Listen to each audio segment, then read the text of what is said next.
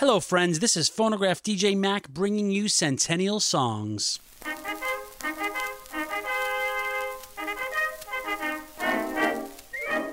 One hundred years ago, Bert Williams was probably the most famous black entertainer in America. By all accounts, Bert Williams was a master comedian on stage.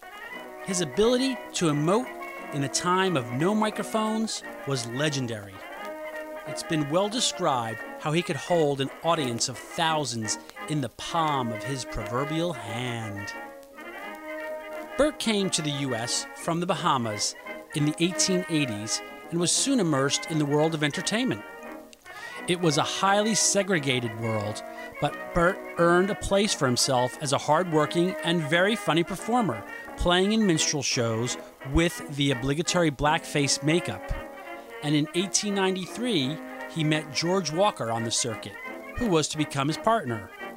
In a time of white performers wearing blackface and caricaturing black persons, George and Bert billed themselves as two real coons, turning the stereotype on its head by claiming their blackness and giving the audience entertainment by two black men devoid of any stereotypical banter. Two guys doing an act, telling jokes. In 1902, they produced and starred in Dahomey in New York City, a Broadway production, among one of the earliest to have an all black cast. The show went on to London and a command performance at Buckingham Palace for King Edward VII. To huge praise, the guys were the toast of London. They returned stars, but George took ill and died, leaving Bert on his own. He soldiered on, and at the invitation of Florenz Ziegfeld, he starred in the 1910 Ziegfeld Follies. And when some white members of the show protested, Ziegfeld told them, I can replace any of you, but I cannot replace Bert Williams.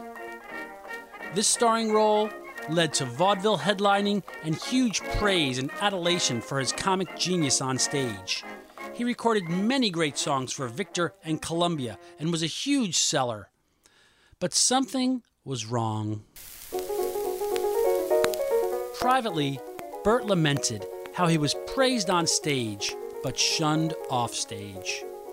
He was loved on stage by the audience, but could never share a drink with them. He was told how great he was by his peers, but could never go out to dinner with them.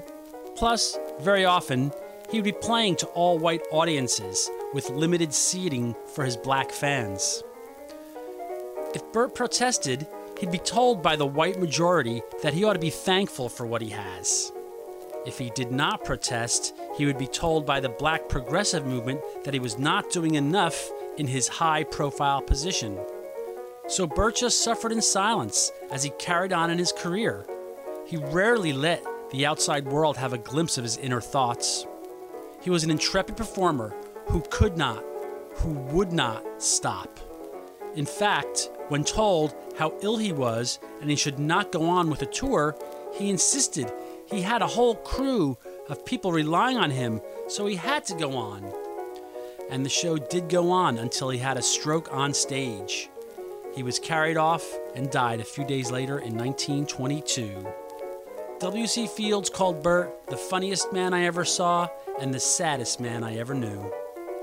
Bert's hard luck character was encapsulated in his signature song from his show Abyssinia, the slow talking rube that never gets a break. And this song was in the 78 catalog for almost 30 years. So now, from the Columbia label, here's a 1917 version of Bert Williams' Nobody, this week's centennial song.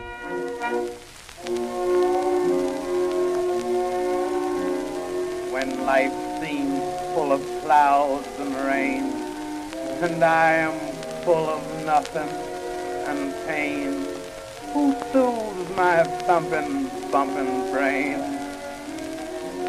Nobody. When winter comes with snow and sleet, and me with hunger and cold feet. Who says here 25 cents? Go ahead and get something to eat. Nobody.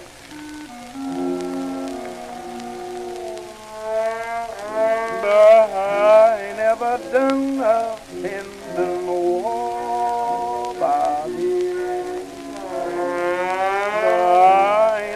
never got nothing from nobody no time. Until I get something from somebody sometime. But I'll never do nothing for nobody no time.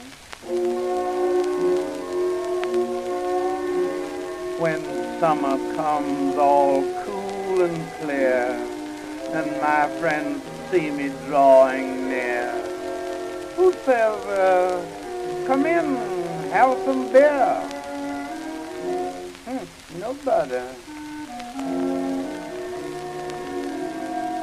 When I was in that railroad wreck and thought I'd cashed in my last check, who took the engine off my neck? Not a soul.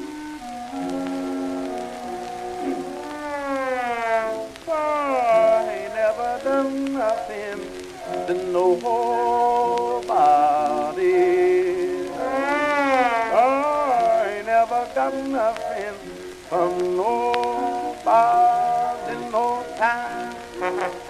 Till I get something from somebody sometime. I never did love for nobody.